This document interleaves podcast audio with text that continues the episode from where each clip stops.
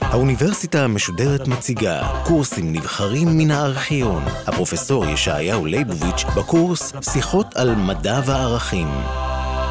הרעיון שניתן לבסס את המוסר ביסוס מדעי ובזה לתת סיפוק לדרישה הרווחת מאוד. הניסיון הזה בחלקו נובע מן הטעות בשימוש במושג החוק במדעי הטבע ובעולם המידות.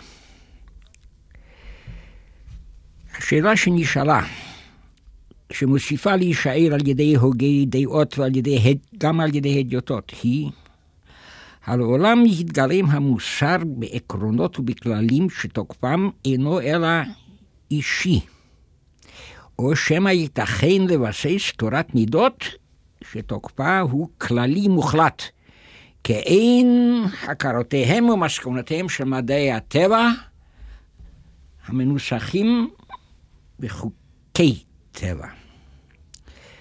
לפיכך עלינו לברר את מובנו של המונח חוק, שבו אנו משתמשים הן במדעי הטבע והן בתורת המידות, ולבדוק אם ניתן להשתמש בו באותה משמעות בשני התחומים. חוק הטבע הוא קטגוריה חשיבתית של המדע החדש, ואין הוא מצוי במדע העתיק ובמדע ימי הביניים. הללו גיבשו את הכרותיהם בטבע המציאות בעקרונות ובכללים, אך לא בחוקים. אולם בהכרתו ובהרגשתו של האדם המודרני, ובייחוד בין ההדיוטות מבחינת מדעי הטבע, נעשה חוק הטבע דבר יסודי וראשוני, נתון המציאות שאין להרהר אחריו. משום שהוא לבדו הוא נקודת המוצא הבטוחה והוודאית לכל הרהור ולכל שיקול שיש בו ממש. ואילו הוודאות והאמיתות של כל דבר נערכת במידת הסמכתו לחוקי הטבע. תפיסה זו שונה לחלוטין מזו של הפילוסופיה העתיקה, שאישיותה המרכזית, סוקרטס, ראה כתפקיד האחד והיחיד הראוי לאדם באשר הוא אדם, את הכרת עצמו. ואילו את המאמצים להכיר או להבין את הטבע, ראה כהוצאת כוחות וזמן לבטלה. באשר הכרה והבנה זו אינה מעלה ואינה מורידה לגבי האדם עצמו. גם תורות המידות של התקופה העתיקה המאוחרת, כגון הסטואה והאפיקוריות, שבמרכז ראיית עולמם עמד לכאורה החוק או הכרח המציאות הטבעית, ושראו את ההוראה הנכונה לאדם בחיים בהתאם לטבע, לא נתכוונו כלל וכלל לאותה חוקיות הטבע שהתפיסה הרווחת היום גדולה אותה ממדעי הטבע. לא במקרה ביקרו לגבי הטבע את מונח ההכרה על מונח החוק. כי החוקיות של הטבע הייתה בשבילם גם גורל וגם השגחה. זאת אומרת, קטגוריה מטאפיזית שמכניסה משמעות מסוימת לעולם. ואף דיקארט, אביה של הפילוסופיה החדשה, קיבל כיסוד לחשיבתו את חשיבת האדם על עצמו. זאת אומרת, על חשיבתו. ועל יסוד זה בנה את הכרת עולמו. נמצאנו למעידים שהמגמה לביסוס המוסר על יסודות ההכרה המדעית היא ראיית הטבע כמסגרת נתונה, שבה אנו קובעים את מקומו של האדם, כנגד כל השקפה הרואה את האדם כמרכז נתון שמסביב לו אנו עורכים את המסגרת של הטבע. בשני המקרים יחד, הטבע האמור בהם מוגדר בחוקי הטבע. אולם לאמיתו של דבר, חוקי הטבע אינם מושג פשוט וחד משמעותי כלל. לא ברור מלכתחילה אם חוקי הטבע מבטאים את הטבע או מבטאים את הכרתנו את הטבע. אם תוקפם בא להם מפני שהם מחויבי המציאות, או מפני שהם מחויבי הכרתנו. שאלות אלו במשמעותם של חוקי הטבע הן השאלות העיקריות של כל פילוסופיה של מדעי הטבע. והעברתן היא הכרחית לשם הסקת מסקנות על האפשרות לנסח או להבין את חוקי תורת הערכים, תורת המידות, כחוקים במובנם המדעי. לשם מניעת כל אי הבנה, יש להעיר הערה שהיא לכאורה צדדית. הפילוסופיה של מדעי הטבע, שעליה אנו מדברים כאן, אינה פילוסופיה המושתתת על מדעי הטבע ומאומתת על ידי המדע, במובנו של המונח הרווח והפולרי, השקפת עולם מדעית. לאמיתו של דבר, אין השקפת עולם מדעית, והיא גם לא תיתכן, מאחר שאין מדעי הטבע כוללים הנחות מטאפיזיות פילוסופיות כלשהן, ולפיכך גם אינם מסוגלים להפיק מקרבם מסקנות בתחום הבעיות המטאפיזיות, על עולם המשמעויות, הערכים וההערכות. אין למסקנות המדעיות כשלעצמם משמעות פילוסופית, אך יש משמעות כזאת לדרכיו ושיטותיו של המדע. הפילוסופיה של מדעי הטבע היא המדע החוקר את המדעים. החוקר את דרכיה של החשיבה המדעית, את שיטותיו של המחקר המדעי, ועוסק בביקורת התוקף והוודאות של מסקנות המדע. בפילוסופיה זו של מדעי הטבע הובאו דעות שונות מאוד בדבר מהותם ומשמעותם של חוקי הטבע. הדעה הראשונה נוסחה ניסוח שיטתי תחילה על ידי ג'ון דוק, פילוסוף בן דורו של ניוטון, ואין זה מקרה. הוא היה עד להקמתו של בניין מדעי הטבע המודרניים. לפי דעתו של לוק, מבטאים חוקי הטבע הכרה, הגלומה, בטבע עצמו וביחסים בין חלקיו. לשון אחר, חוקי הטבע מבטאים מציאות אובייקטיבית, והכרה המדעית רק מגלה אותם כנתונים וקיימים מצד עצמם. לכן הניסוח המקורי והמפורסם של ג'ון לוק הוא שחוקי הטבע הם principles of natural necessity, עקרונות של הכרח הגלום בטבע עצמו. דעה זו היא הרווחת ומקובלת ביותר בציבור הרחב של אה, משכילים או מוחזקים למשכילים עד ימינו. משום שהיא מתקבלת ביותר על מה שנקרא משום מה השכל הפשוט והישר. אולם לאמיתו של דבר אין היא פשוטה כלל. היא קובעת אובייקטיביזציה של חוקי הטבע. אולם היא עושה זאת בסיוע עיקרון שמשמעותו היא מטאפיזית, ושאינו שונה בהר, בהרבה מאמונתה של הסטואה העתיקה בהכרח המציאות, שהוא זהה עם ההשגחה האלוהית. כנגד היסוד המטאפיזי הזה בראיית uh, הטבע, יצאה דעה אחרת, שהיא אה, נוסחה במאה ה-18 על ידי דיוויד יום, שהוא אולי גדול הפילוסופים, היסטוריה של ההגות הפילוסופית הבריטית, והיא נתחדשה קרוב לריינה על ידי ארנסט מאך. לפי זה, חוקי הטבע אינם מבטאים אלא את ההתרשמות שלנו ממה שנתנסינו אנו במגענו עם המציאות הטבעית. ואין אנו מבטאים בזה שום דבר על מהותה של המציאות עצמה, אלא רק כפייה פסיכולוגית להאמין על סמך ניסיונות מרובים בעבר, שמשהו מסוים מתרחש תמיד ויתרחש גם בעתיד.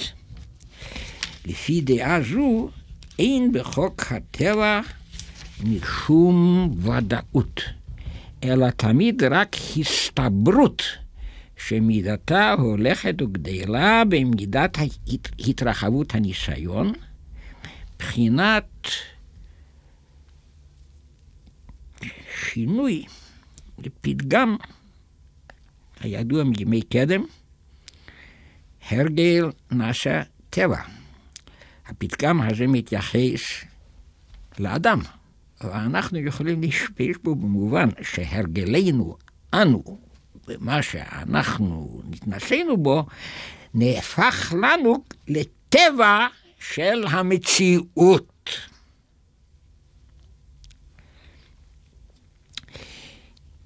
קאנט, דור לאחרי איום, ניסה להציל מידי איום את הוודאות ואת התוקף הכללי והמוחלט של חוקי הטבע, והעמידו אותם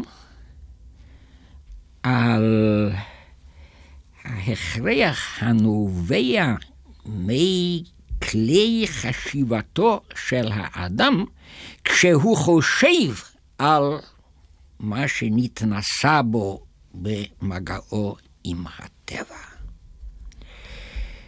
חוקי הטבע לא נוצרו מתוך התרשמותו הפסיכולוגית בלבד של האדם בתופעות הטבע, אלא הם האמצעים החשיבתיים ההכרחיים שבהם ורק בהם הכרת האדם מסוגלת לתפוס את התופעות הללו. ודבר זה מתייחס בעיקר למושג הסיבתיות. יום שאל בצדק, איזה ניסיון יכול להוכיח לאדם שא' הוא סיבת בית.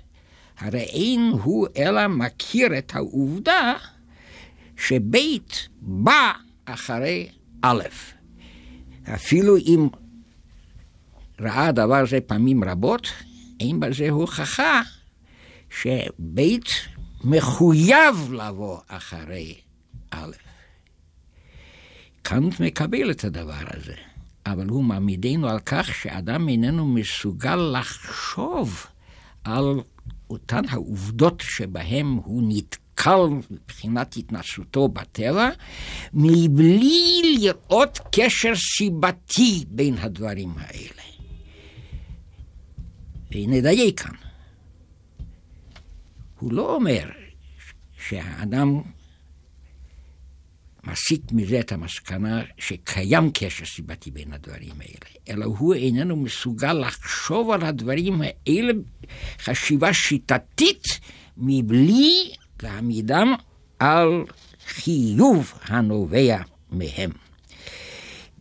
אה, נמצא שאף על פי שהאדם הוא היוצר כביכול את חוקי הטבע, חוקים אלה שרירים וקיימים וודאיים ביחס לכל התופעות שאדם צופה בטבע, כל זמן שהאדם חושב עליהם בכלי חשיבתו האנושית.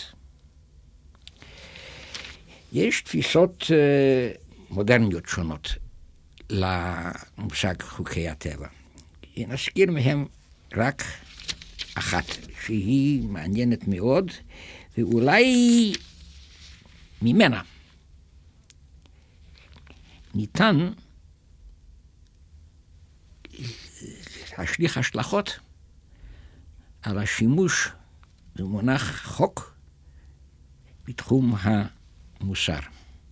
לפי תפיסה זו, היחס בין המציאות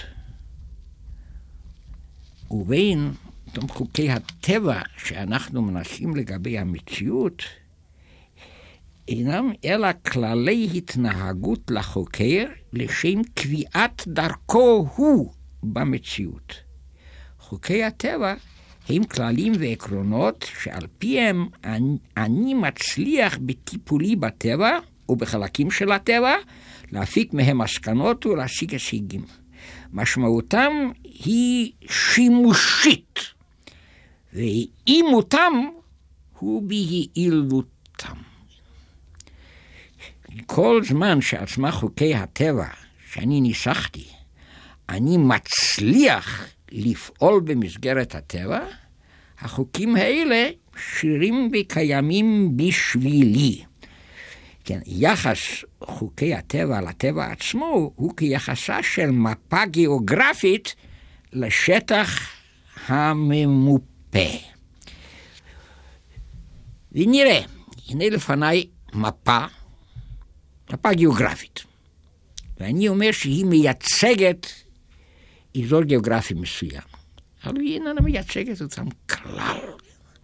על המפה הזאת אני רואה נקודה שחורה או כתם שחור, ואני אומר, זאת היא העיר תל אביב. אין הנקודה השחורה הזאת דומה לעיר תל אביב משום צד ומשום בחינה. במקום אחר על אותה מפה אני רואה כתם שחור, ואומר זו העיר חיפה. שוב, הכתם השחור הזה אינו דומה משום צד ומשום בחינה לעיר חיפה. ובין שתי הכתמים השחורים האלה על המפה מתוח איזשהו קו. אני אומר, זהו הכביש מתל אביב לחיפה. אין שום דמיון בין הקו הזה ובין הכביש הזה כפי שאנחנו רואים אותו בעינינו. אבל על סמך המפה הזאת אני אומר שאם אצא מתל אביב ואסע בכביש הזה, אגיע לחיפה. ואם אני פועל לפי הדבר הזה, אני באמת מגיע לחיפה. על סמך זה אני אומר, המפה הזאת היא נכונה. אף על פי שלאמיתות של דבר היא אינה מציגה כלל את האזור הזה. מה שיכול להציג את האזור הזה זה אולי צילום מגובה רב, מגובה של הרבה קילומטרים, שבו נצליח באמת לצלם את כל אזור החוף שמתל אביב עד אה, חיפה, והוא באמת, הצילום הזה באמת יהיה דומה לדמותו בפועל. של התחום הזה. המפה הגרפית איננה דומה משום צד לתחום הזה, ובכל זאת, על פיה אני מצליח להתמצא בנוף הזה. והוא הדין לפי התפיסה הזאת לגבי חוקי הטבע. הם אינם אומרים מאומה על הטבע, אלא הם אומרים לנו שעל פיהם אנחנו מסוגלים להתמצא בטבע ולפעול בטבע, וכל זמן שאנו באמת מצליחים בזה, החוקים האלה שירים וקיימים בשבילנו. הצד השווה בכל התפיסות השונות האלה של חוקי הטבע, ויש עוד uh, רבות מאוד שעליהן לא נוכל לעמוד, הוא שמלכתחילה אנחנו מקבלים את הטבע כנתון והוגים בו. ואין הדבר הזה נכון לגבי מושג החוק שאנחנו משתמשים בו, הן במשפט והן במוסר.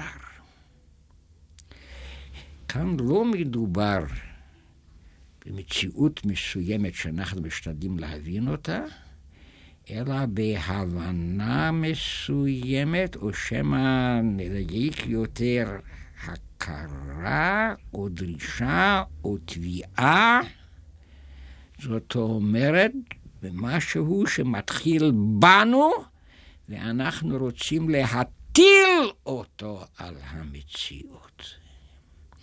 כי אם באה בשעה שחוקי הטבע, בכל המובנים שמשתמשים במונח הזה, הם דברים אשר אנו רוצים להסיק אותם מן המציאות, הרי בעולם המשפט, כשמחוקקים חוק, או בתחום המוסר, כשאנחנו קובעים איזה צו מוסרי, אנחנו רוצים ליצור מציאות מסוימת הנובעת מאיתנו עצמנו.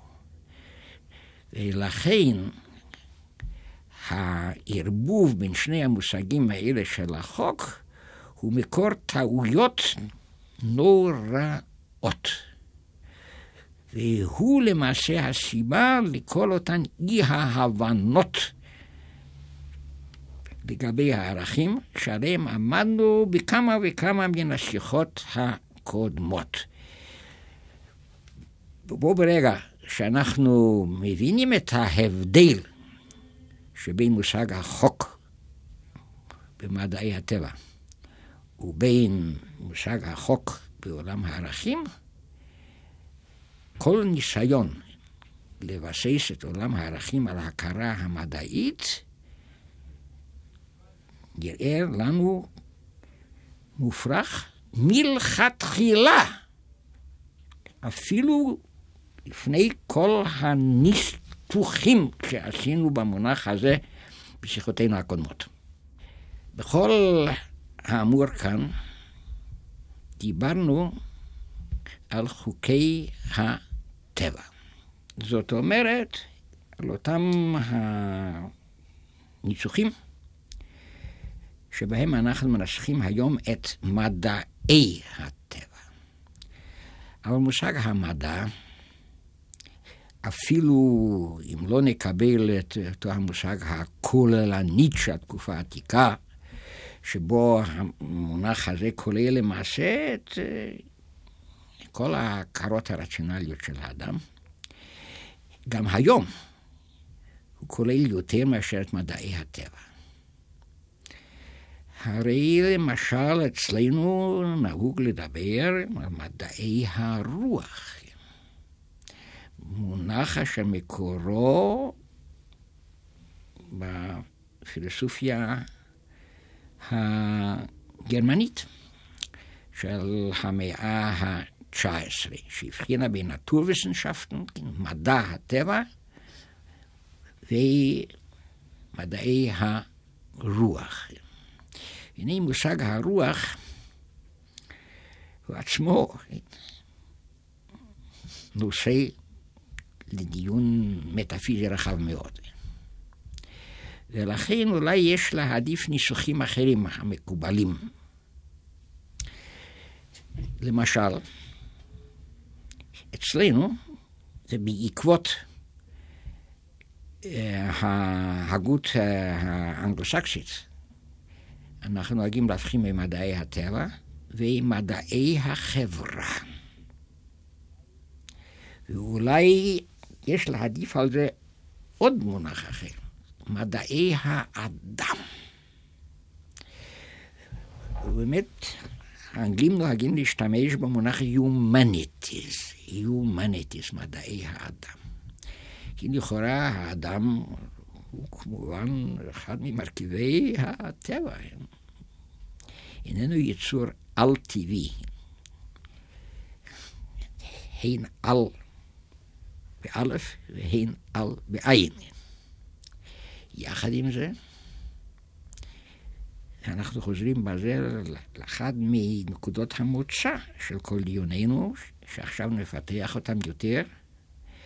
הרי באדם פועלת מגמתיות בהתנהגותו. האדם חותר למשהו, האדם רוצה במשהו, ואי אפשר בכלל לדבר על התנהגות האדם מבלי להשתמש במונחים של שאיפה, רצייה, מגמה, כוונה, או אפילו נשתמש במונח שדומה לכאורה כאילו מבטא דבר אובייקטיבי, שנקרא אינטרסים אנושיים. אבל יש לאדם אינטרס במשהו רק במידה שהוא רוצה בדבר הזה. אינטרס אנושי איננו דבר הנובע מן הנתונים, אלא מהתייחסות מסוימת של האדם לנתונים. ולכן, באמת, יש הבדל בין מדעי האדם ומדעי הטבע. ועכשיו עלינו, המשך מה שאמרנו ביחס למושג החוק במדעי הטבע, וההבדל התהומי הקיים במושג זה של החוק למושג החוק במוסר, לראות האם הדבר הזה חל גם על היחס בין מדעי האדם והמוסר, או שמא במידה שניתן בכלל לתת ביסוס מדעי למדעי האדם, יש מזה גם השלכות על תורת הערכים, וכך נוכל אולי בעקיפין להגיע בכל זאת לביסוס מדעי של הערכים.